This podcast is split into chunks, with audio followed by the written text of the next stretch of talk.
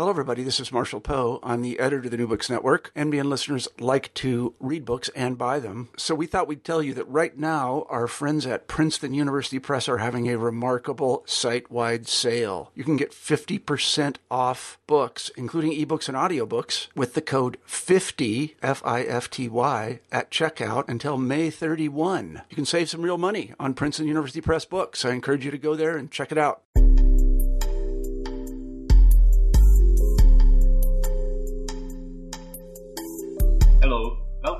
Books Network Gender series.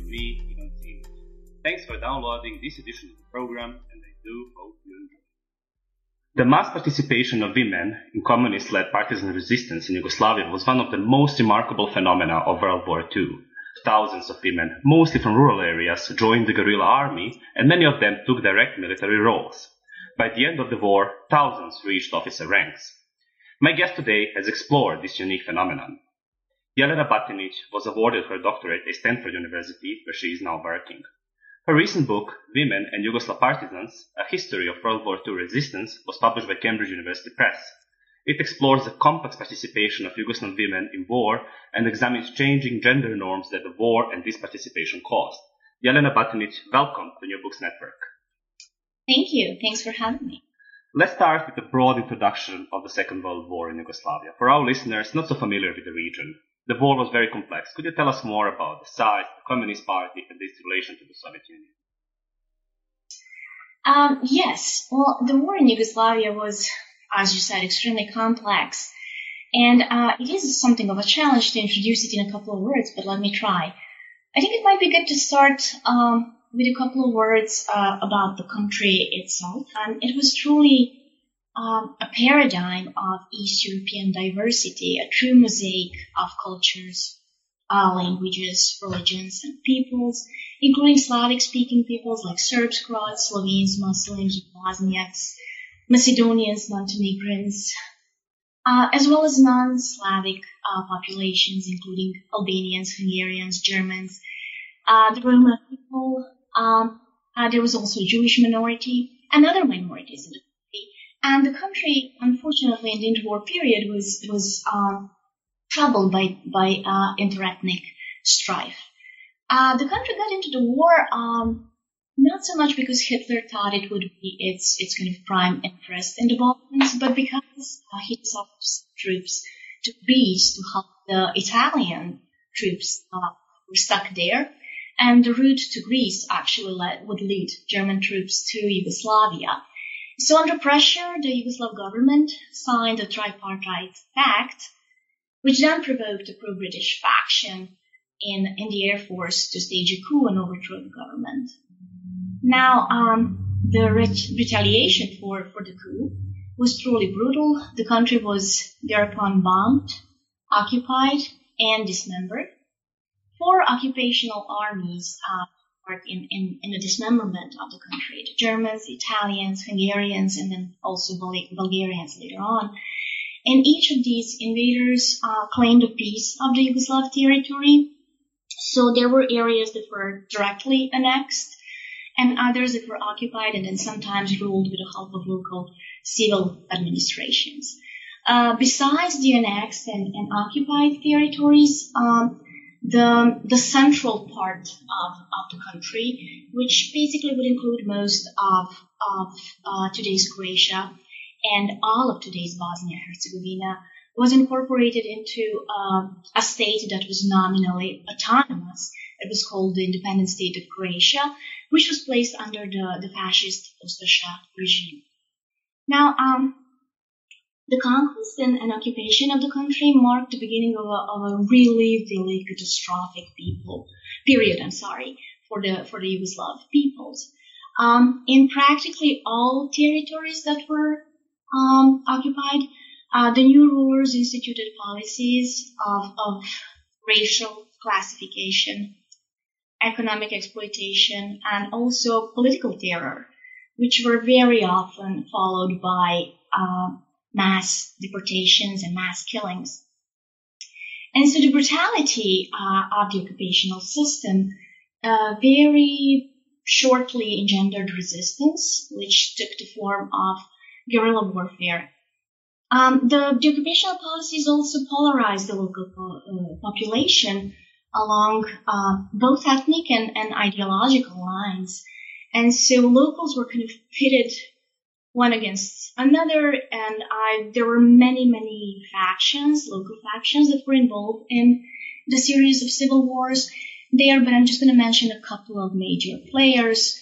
Fascist Ustashas I've already already mentioned. Royalist Chetnik movement was one of the participants in the civil war, and obviously the communist-led partisans, uh, who were all uh, involved in a in a multi-sided civil war.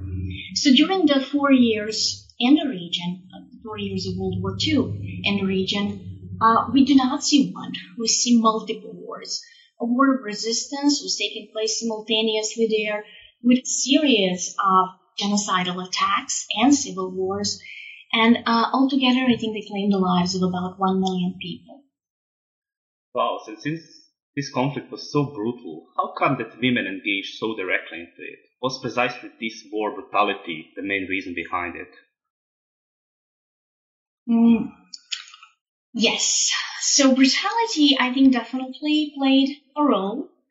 Uh, but um, but I think when we think about occupational policy, we know that in general, occupational policy does kind of shape the response of the population. To that, I would also add other factors, and that would be the nature of collaboration in the region. And some of the collaborationist regimes were truly notorious for their brutality, um, such as the, the Yugoslavia uh, regime in, the independent state of Croatia, with ethnic cleansing and genocide on their daily repertoire. And other occupational, uh, other collaborationist regimes were not that much better either.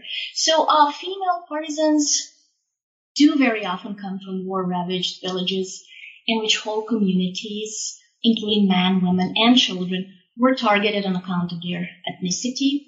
And many, many women veterans do mention their experience of violence at the hands of, of the invaders or one of the or one of the uh, sides in, in the civil war, uh, and and a desire for for revenge from that for that uh, violence when they talk about their motivation to join the partisans. But um, but if if by um, if by women's involvement in war you mean guerrilla warfare, I think there are other factors too. Uh, to to have conditions for guerrilla warfare, you actually have to have the right terrain. And I think in the Balkans, in the Western Balkans, the terrain was was indeed uh, uh, something that, that, that lent itself to guerrilla warfare. In fact, there was this, the long, a long and very still living tradition of insurgency and guerrilla warfare uh, at the time of, of, World War II that the local factions could draw upon. But when it comes to women's role, per se, I would emphasize uh, the importance of the ideology of the leadership. Uh, that is the, the degree to which the leadership is willing to accept women really, I think, made, made a difference. And in the Yugoslav case, we see this willingness not merely to accept and tolerate women, so to speak, but we actually see sustained efforts, sustained efforts the, on the part of the partisan leadership to actively reach out uh, to women and to mobilize them into their movement. So the partisan leadership um, to, to, to reach out to women developed a political rhetoric, language to attract women to the movement, and as important to, to legitimize, to justify their active participation in, in the war in the eyes of the conservative public. And in addition to developing a new language to speak about women's mobilization, they developed an institutional framework for, for women's recruitment. And I think that's what really distinguished the partisans from all their local opponents, from all other factions who were involved in those wars in the Balkans, who operated in the same context with respect to other factors that, that we mentioned, the brutality, um, the collaboration is the nature of collaboration, the terrain, the traditions of insurgency, and so on. So I think to explain the phenomenon, one really needs to look at the partisans' gender politics, and that's that's what my book does. so you have mentioned the rhetoric of the partisan leaders. So what was their strategy in mobilizing women? How that rhetoric played out? Hmm. Well, um, I think that's where it gets really interesting. So, um, as I said, they develop a language, a rhetoric to appeal to women, And their rhetorical strategy actually rested upon a combination, a very deft, a very skillful combination of traditional Balkan culture with a revolutionary language. So what we see is that in its appeals to women, the Communist Party typically emphasized um, its dedication to, to gender equality, to women's rights, right?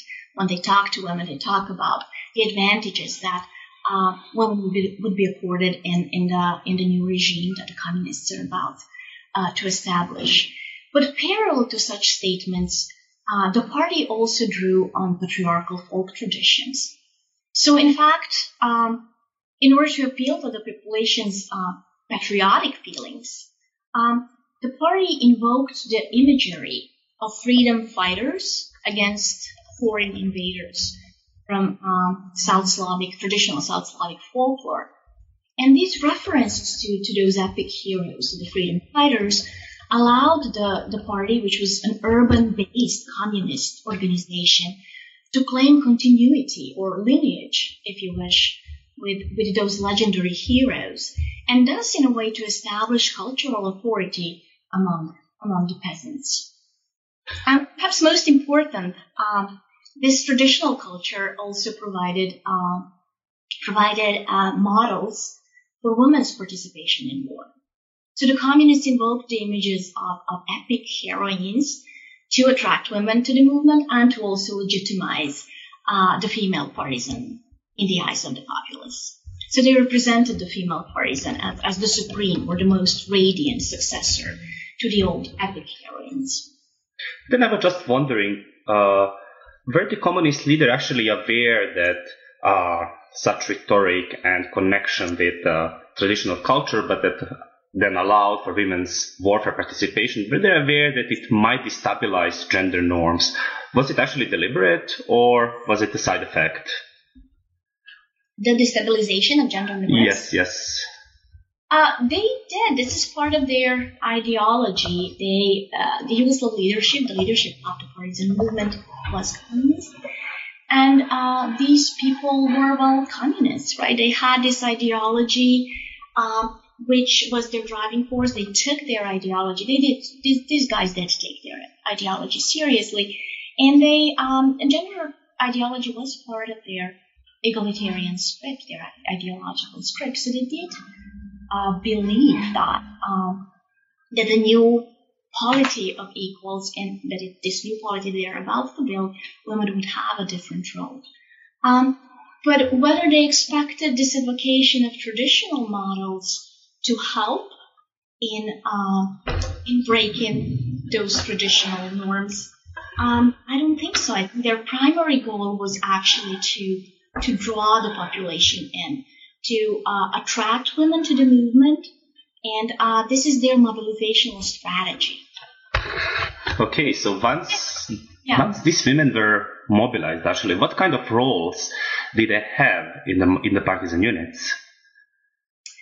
They took a range of roles in the partisan units. Um, they served in both combat and uh, non-combat capacities. So some of the most prominent women, just to mention some of the roles. Um, some of the most prominent women, typically those who were pre-war communists, um, they served in political roles as, as let's say political commissaries in, in the partisan army, and and the partisan army was largely modeled on on the kind of Soviet model. So the so in the army they had beside in the, in the in the staff of each unit they had in in addition to to military commanders also representatives of the party political commissaries. So women who typically had some party credentials would, would be found in those roles. They also worked in the agitation and propaganda departments of the partisan staffs. Um, other women could be found in, in various um, clerical and communication positions, such as typists, secretaries, uh, radio and telegraph operators, um, many, many women were used as, as couriers for intelligence gathering, um, liaison personnel, in, and in various other auxiliary positions. But um, I think the most conspicuous um, of all the women in the partisan units were two groups. Um, female fighters on the one hand and partisan nurses on the other hand. Uh, female fighters obviously stood out because they were a novelty. They were a mass participation of, of women in, in, in, in uh, military mass participation of women uh, was, was a very new phenomenon in the region. Female nurses, on the other hand, stood out because they were truly numerous, because of their numerical preponderance in the units. Typically, if you were to find a, a, a woman in any partisan unit, you are most likely to find uh, in the in the medical sector. So the term partisanka or female partisan, um, which does tend to kind of signify all women in the partisan movement, has traditionally been most often used in, in reference to either the female fighter or the female nurse. And um, a typical representation of, of the female fighter, of the female partisan in general in Yugoslav culture, typically also um, um, is that of an armed girl who also tends to the wounded. So it's, it's kind of an intersection of a, of a fighter and a nurse. Um, most female fighters were rank and file soldiers. Several did rise to the, to ranks, and some, and sometimes they also kind of, we can see them commanding smaller units such as platoons. Uh, but for the most part, they did not command. How was it accepted by male partisans that they were commanding units? Um, not always well. and one of the one of the um, one of the legends of the of the uh, of the partisan movement that we see uh, repeated in both the partisan press during the war, but then also in memoirs, in um, in, in, in post-war cultural production, is this story of proving worthy. That is kind of the common theme, which again kind of draws on the imagery that was uh, developed in, in, in the epic poetry before. So, um, so what we see is typical, in a typical story, a woman joins the unit and she is met with the mistrust of, of male, uh, of her male comrades who could believe that the woman is capable of, of fighting. And then she proves herself worthy in battle and thus earns their respect and, and, uh, inequality, if you wish. I see. So that's that's I think uh, one of the ways in which they kind of reconcile this traditional uh, set of gender values and uh, this epic imagery with their egalitarian agenda. It's kind of the image of a woman who proves worthy of equality, and that's that that is the sort of uh, as a legitimization of both women's participation in warfare and of the egalitarian order that is to come out of the war. But I guess that the, in the reality of guerrilla warfare, that being a partisan nurse was equally dangerous, right? Well, probably yes, probably it, it was. Um, any any position in the partisan units was something that was life threatening, and uh, they operated in extremely difficult conditions. So the the mortality rates for, for female nurses are not as high as they are for fighters, but it was certainly a very very dangerous um, task. So was there also a myth afterwards about partisan nurses as there was for partisans female soldiers? I do not see that many proving worthy narratives because mm-hmm. the nurse is typically uh, more in line with the traditional expectations of what a woman's role might be. And uh, and so for female nurses, I see less of an attempt to justify and legitimize. Oh, I see. With the, with a female nurse, we see a different problem, and that is an attempt on the part of the party to show that that kind of role is worthy of respect because combat is this this primary and most respected duty, and so traditionally we see that nursing is not accorded the same respect. So many young female nurses uh, had difficulty getting the respect and authority that they needed to be efficient in their jobs in, in the partisan army. Okay. Um, another very unique phenomenon and central to your book was this organization called the Anti-Fascist Women's Front. Could you please introduce our listeners to this organization and what was its importance? Yes, um, so uh, the Anti-Fascist Front of Women, or the AFG as it's, it's the abbreviation in, in the and in the local languages, was actually the only gender specific organization in the partisan movement. And so early in the war, uh, when they realized that men will be leaving for the front and that actually it would be women who would have to take over uh, the agricultural production in the rear and also their rear support system, the partisan leaders declared, decided to form, um, to form a special organization that would be in charge specifically of mobilizing women into the movement. So, um, in that respect, uh, the AFG was a unique and really original wartime creation. And it operated on a surprising blend, I think, of three very incompatible, incompatible elements, or seemingly incompatible elements. On the one hand, we have communist ideology. On the other hand, we have peasant custom. And finally, we also have feminist organizational experience. Um, let me explain.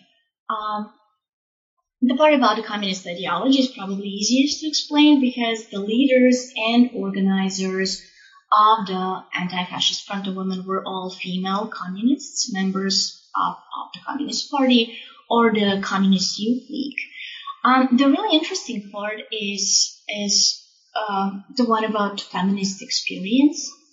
Um, so, namely, because the Communist Party was banned uh, in the interwar Yugoslavia and operated underground in the 1930s, as did most communist parties in Europe at the time, the Yugoslav communists adopted the, the Popular Front line, which was dictated from Moscow, obviously.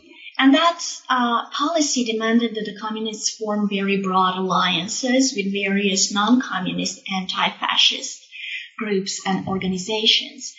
So what happened is that Yugoslav communists, uh, young women, uh, they joined or infiltrated, if you wish, um, various legal organizations. And so several communist girls thus uh, joined forces with um, feminists in legal women's organizations, most prominently in the Alliance of Women's Movement in Yugoslavia. And um, their presence truly radicalized and energized the feminist movement. And so they organized several very successful actions for women's suffrage prior to the war. And it actually those communist women who had experience in the interwar feminist movement that would form the core, um, the basis of the kind of female leadership responsible then for the development of the anti-fascist front of women during the. And finally, the third element, excuse me, the peasant custom, where does that come in? Uh, well, the, the, the, the organization's main goal was to to mobilize women and to channel their labor towards the partisan war effort. And it did so, the organization did so largely by adapting local uh, rural traditions and sort of peasant custom to, to a new institutional framework that the communists set up during the war. Um, let me give you a couple of examples. So, uh, women who were recruited by, by the AFG, they contributed mostly through an extension of their uh, old traditional customary roles and, uh, uh and responsibilities in, in their village communities and their families they uh, cooked, they knitted and cleaned, they prepared food for the partisans, they uh, tended to the wounded, they laundered, mended, and stuff like that. And so, so the, the, the communist activists, AFG activists, frequented village gatherings and very often joined uh, women's conversations about their current daily concerns. And um, so they would visit women village gatherings like Prela or Sijela. Those were traditional gatherings in which women uh, would get together to, to, to socialize and do some kind of handwork. And they transformed those gatherings into partisan workshops of sorts. Uh, they also organized labor groups of women to carry provisions to the partisans in the woods. And so they did, did that in a, in a remarkably structured way. And uh, by using very modern organizational devices.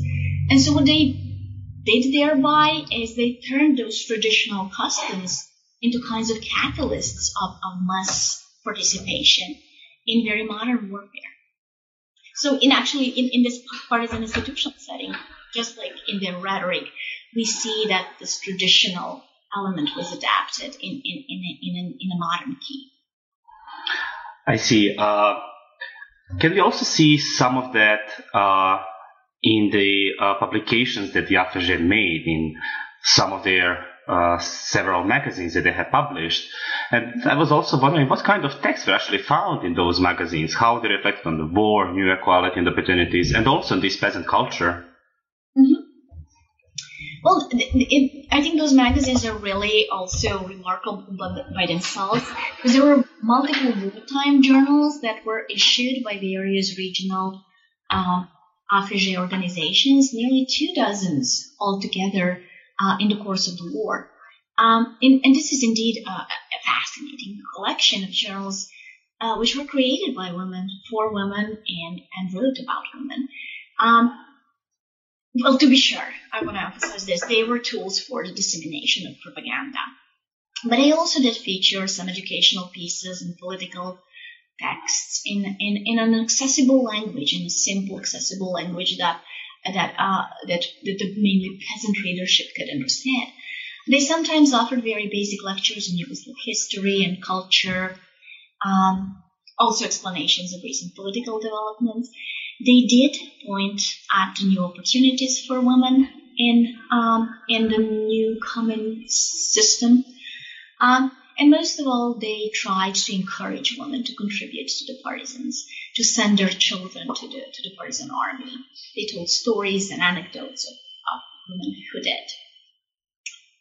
I see. So, and, and as you said, uh, many of these texts were written by women for women. And then I was wondering what kind of space they had to negotiate gender relations within the, within the movement, particularly because uh, this was all pretty much controlled by the Communist Party. Did they have any space to perhaps criticize gender norms within the movement? I have not seen. They were they were organs of party propaganda, and there is little doubt about that. Um, I do not see too many criticisms of of gender relations within the movement other than the completely worthy story that I already um, described. But there were several several really shining positives about these journals, and I think really the main contribution um, in, in in challenging or or um, or transforming gender norms, I think lay in in the fact that these journals gave public recognition to peasant women's work and to their words. And that was a recognition really without, without precedent or rival in the region. Uh, so those journals gave political significance to traditional women's tasks as well. So, um, so tasks and, and, and work like knitting, sewing, laundering, mending, cooking now became legitimate ways to contribute to, to the war, to the national liberation. And those who have performed those tasks uh, most of their lives without much recognition now became praised in a sense as heroines after war, right? And uh, similarly, and I think just as important, peasant women were uh, in those journals for the first time given both an authorship and an audience in public, and not only in the Germans. They were encouraged in, to, to speak at various mass conferences that were organized by with the AFG, and their words were then heard by the masses and quoted in, in, in, the, in the journals. They also had the voting rights within the units. Yes, so that was a that was a new thing that partisans introduced already during the war. They gave the women, Yugoslav women, for the first time in Yugoslav history, the right to vote and be elected to uh, office. So, uh, so that that's a remarkable change. Okay, so let's return to the partisan units and their daily life. You have already mentioned that uh, with, uh, within these texts, uh, many of these traditional chores that women did were actually given new value. So could you tell us more about gender roles within the units and the usual division of labor? Yes. Um, so I, d- I did I did spend lots of time studying daily practice uh, in the units. Um, and the division of labor among them, those um, among the many topics. So I was particularly interested um, in this issue of how ideology functions in, in unscripted conditions on the ground, because these people were egalitarian. But then, with a large number of women in the units, they did find themselves in, in something I would call unscripted conditions. They had very little guidance from Moscow and from the Soviets in that respect during the war, and they certainly had no local precedents to, to consult.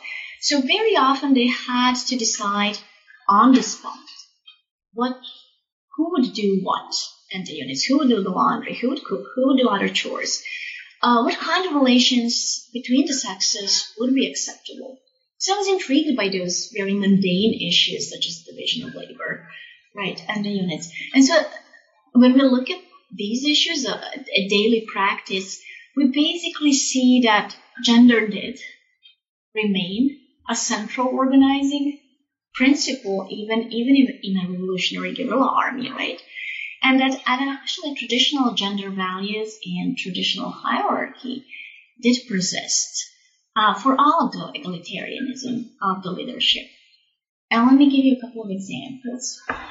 Uh, internal party documents do complain a lot about individual military commanders who refuse to accept large number of women into their units.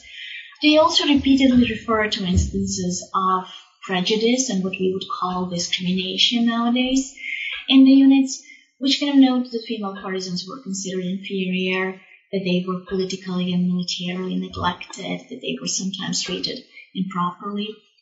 And in general, women were given less training and opportunity to advance. And also, they were often assigned to do the most tedious and least rewarded tasks. So in fact, this this this resistance of excuse me, traditional notions uh, uh, about gender norms uh, was well probably nowhere more obvious than in those mundane matters that involved daily uh, chores and division of, of labor into units. So the official party position was that of equal participation in all tasks by both genders. But uh, what happened in most units is that, you know, it was expected that women, even if they were fighters, also perform traditional chores. Uh, cooking, laundering, washing dishes, fetching water, um, sewing, mending, and cleaning. All of these uh, were expected. Um, that, that all of these were the tasks that women were expected to do. And examples abound. Um, I think I write about this example of Rava Yankovic, who was posthumously actually uh, proclaimed a national hero. At first, she was the only woman in her company in a, in a Bosnian battalion early in 1942, and she alone um, did the laundry, hand washing it in a creek for all the men of her unit, and she at the same time served as both a nurse and a fighter. And we even see cases of, of platoon, platoon commanders who, who would wash the cloths of, her, of their fighters while the fighters, uh, male fighters rested. And so most partizankas actually assumed those duties with, with, um, with no complaints, very few complaints, and very often voluntarily. And so what is also very interesting to me is that even female, even, in female party leaders, even the most prominent women, of the of the partisan movement took it upon themselves actually to do those domestic chores on own. And they were, of course, communists, so they had to find a way to explain the practice to themselves. And, and how was it explained?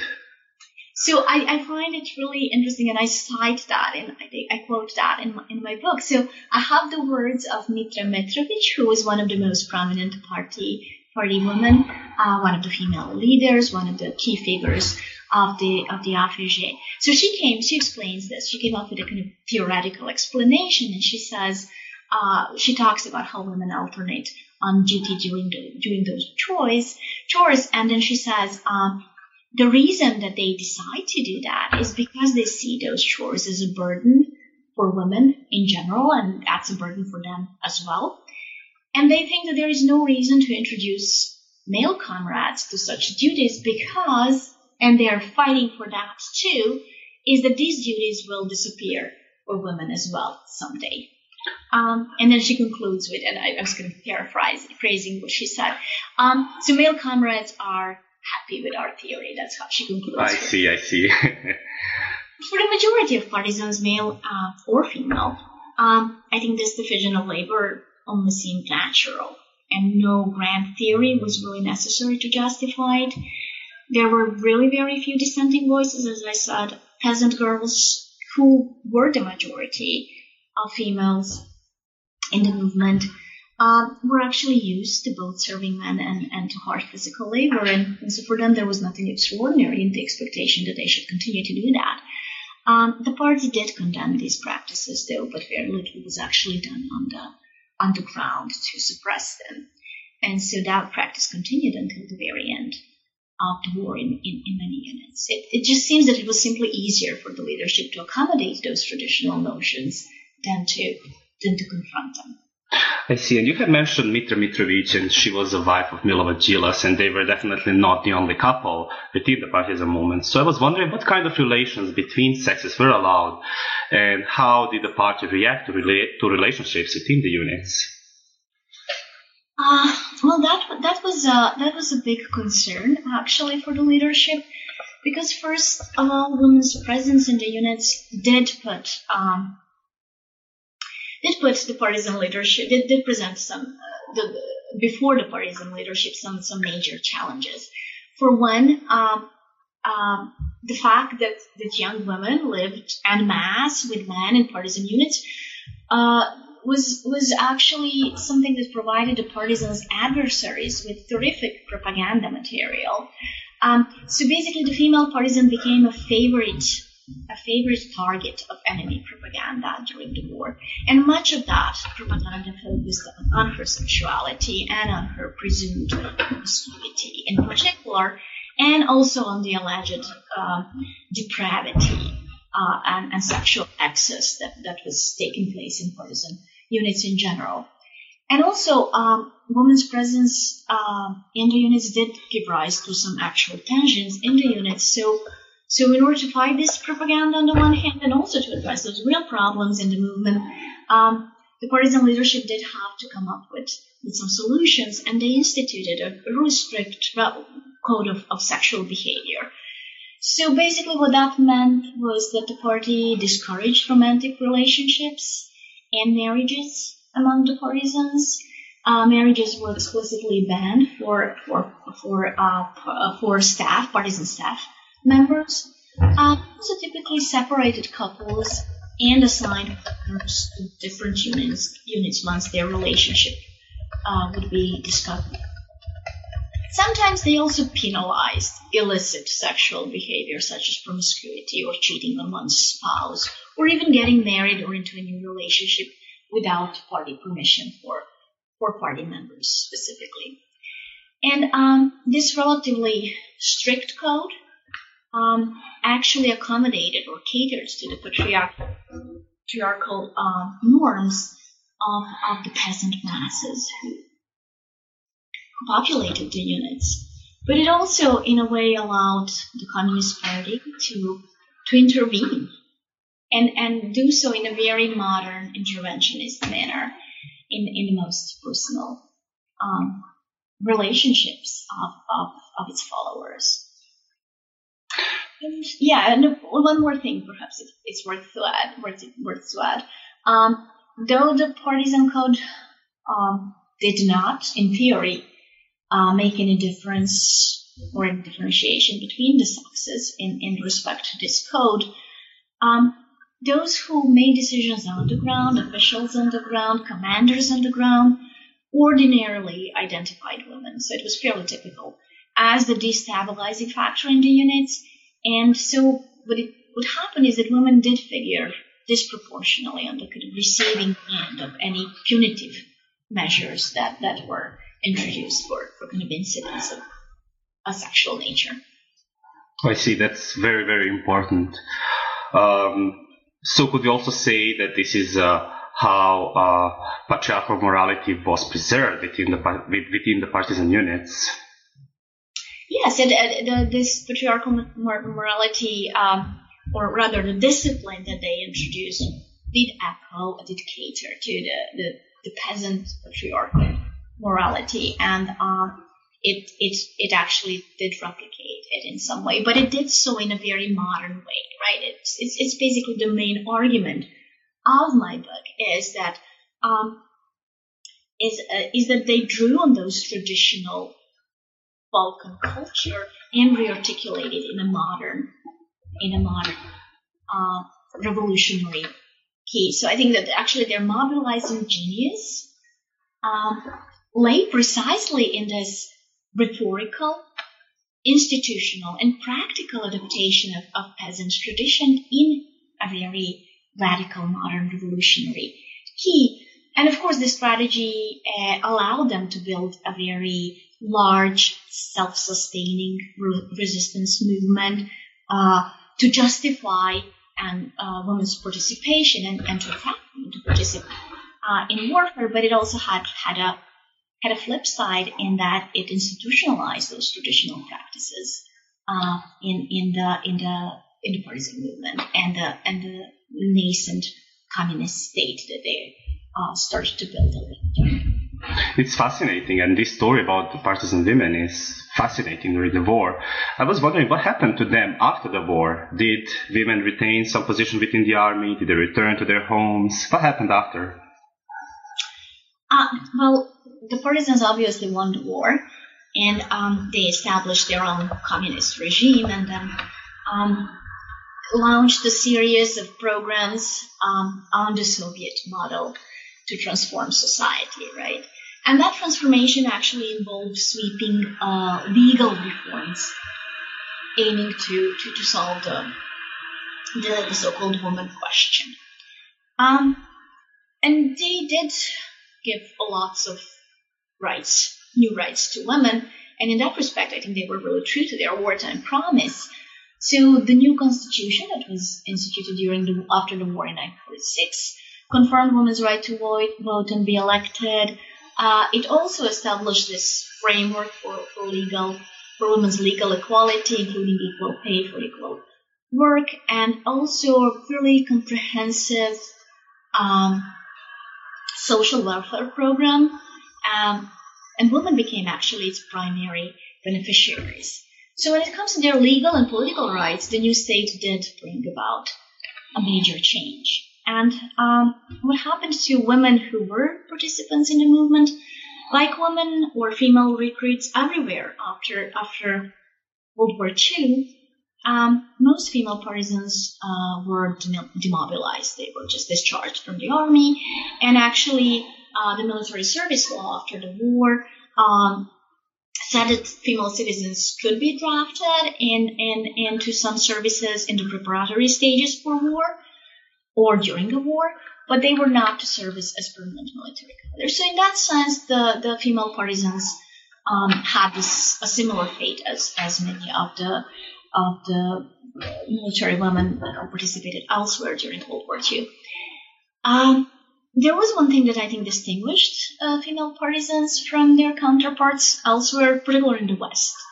Those women in the West were largely removed from the workforce, um, so to make room for uh, soldiers returning from the front.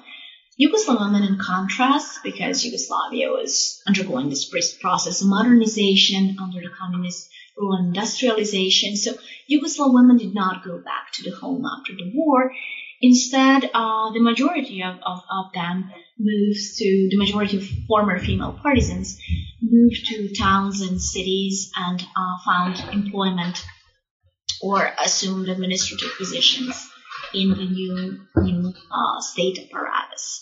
So in the new regime, um, those who were lower ranking or rank and file female partisans probably could hope for some clerical posts um, posts in um, United States or, or party bureaucracy. Um, the most prominent women, those who have pre-war uh, party credentials, uh, and who also had important functions during the war, could hope for a position in the higher party committees, in various government posts, or uh, any of the offices in the in the in this administrative new administrative apparatus.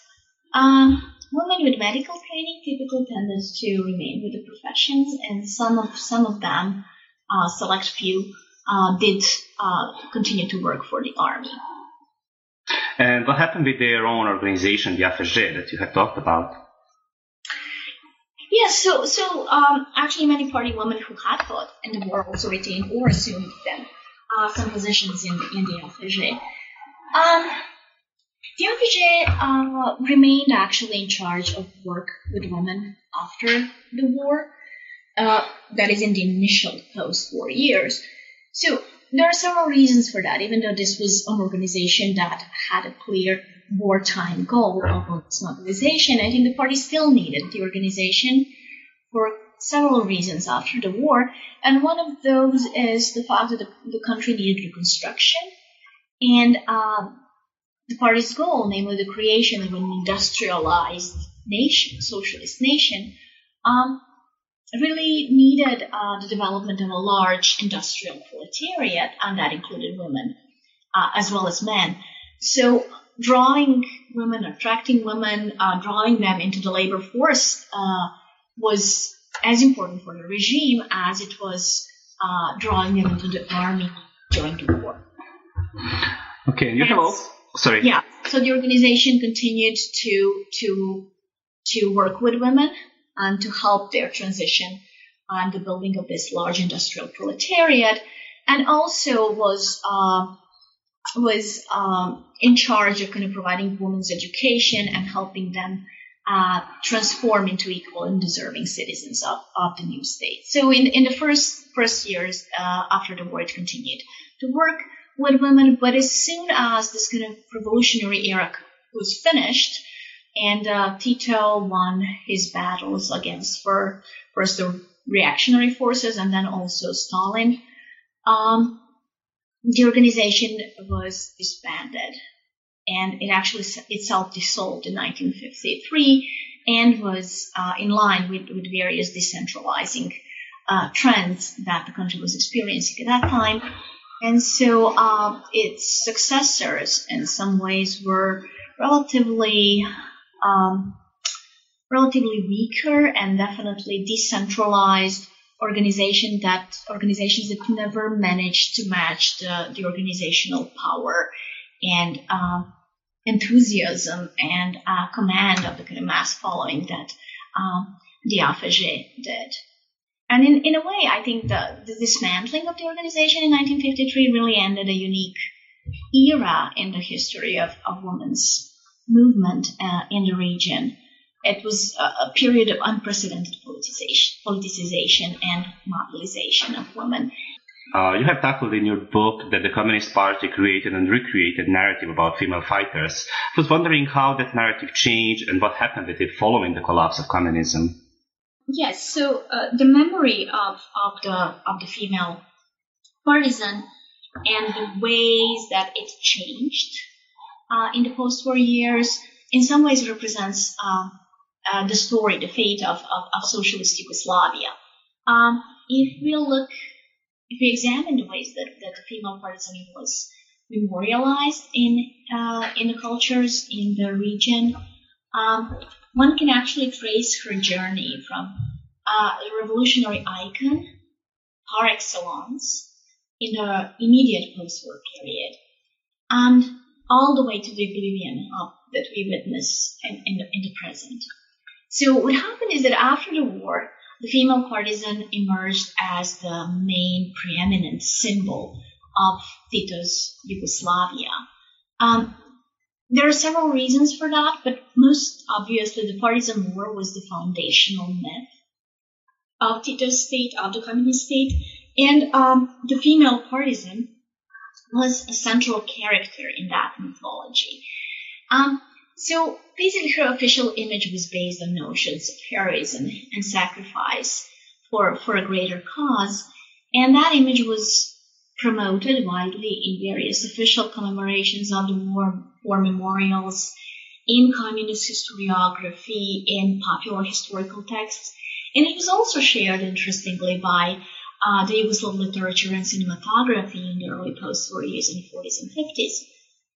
Uh, it's, I think, The prime example is the very first feature of feature film of Tito's Yugoslavia, Slavica. That was actually a movie about a female partisan. So this kind of foundational movie of, of a new cinematography was was a movie about a female partisan who fought heroically and died um, at the hands of the of the occupiers.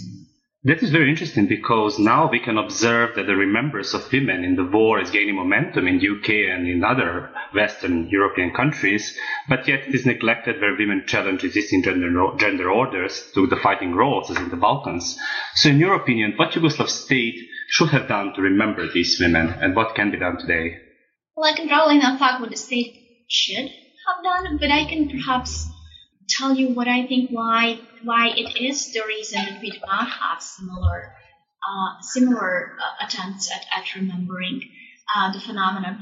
And so one one obvious reason that I see is um, the fact that the war in Yugoslavia was not one but many wars. And among those many wars were, were a series of very brutal civil wars with both ethnic and ideological uh, connotations. And whenever you have a civil war coming up with a with a with one unifying narrative is is clearly difficult. So countries that did experience World War II as a civil war typically don't have like home front and, and the same remembers of women's participation on, um, in the home front. And the second, I think probably more important reason uh, as to why we don't see why why we witness this oblivion today has actually lots to do with the with the hyper politicization of memory that I write about, and particularly the memory of, of World War II in the region. Um, and it was clearly politicized, used, and abused by previous regime to for for its own purposes. Um, and uh, the fact it has to do with the fact that the female partisan was and remains such an important and potent symbol of the communist regime and of the Yugoslav nations, with, with both of which I think the elites and uh, of the successor states in the region want to disassociate. So uh, as long as the memory of the war remains central, it seems to me, to the current to the current interests of the political elites in the region, um, I'm not too hopeful that much will change in this respect. Of course, I mean, if we look at any state-sponsored memory of the past, it's, it's, it's always and everywhere in some ways associated with legitimate, legitimation and, and kind of there is some legitimation work that, that is involved in a national identity, and it's and it's not too much different in the UK or, or US. But in the Balkans, it's we're really talking about hyper politicization and the centrality to that, uh, the centrality of the imagery of World War II to that process. And so I see that when some new generation, perhaps, new generations, perhaps, or new scholars in the region can approach the phenomenon less as a political project and more as a, as a, as a historical subject. And I would add to that a truly fascinating historical subject. Uh, we can hope that there will be some space in, in, in the public eye for, for the remembrance of, of this phenomenon. Jelena Batinic, we have to end here, but that was lovely. Thank you very much for taking the time to talk for the New Books Network. Thank you.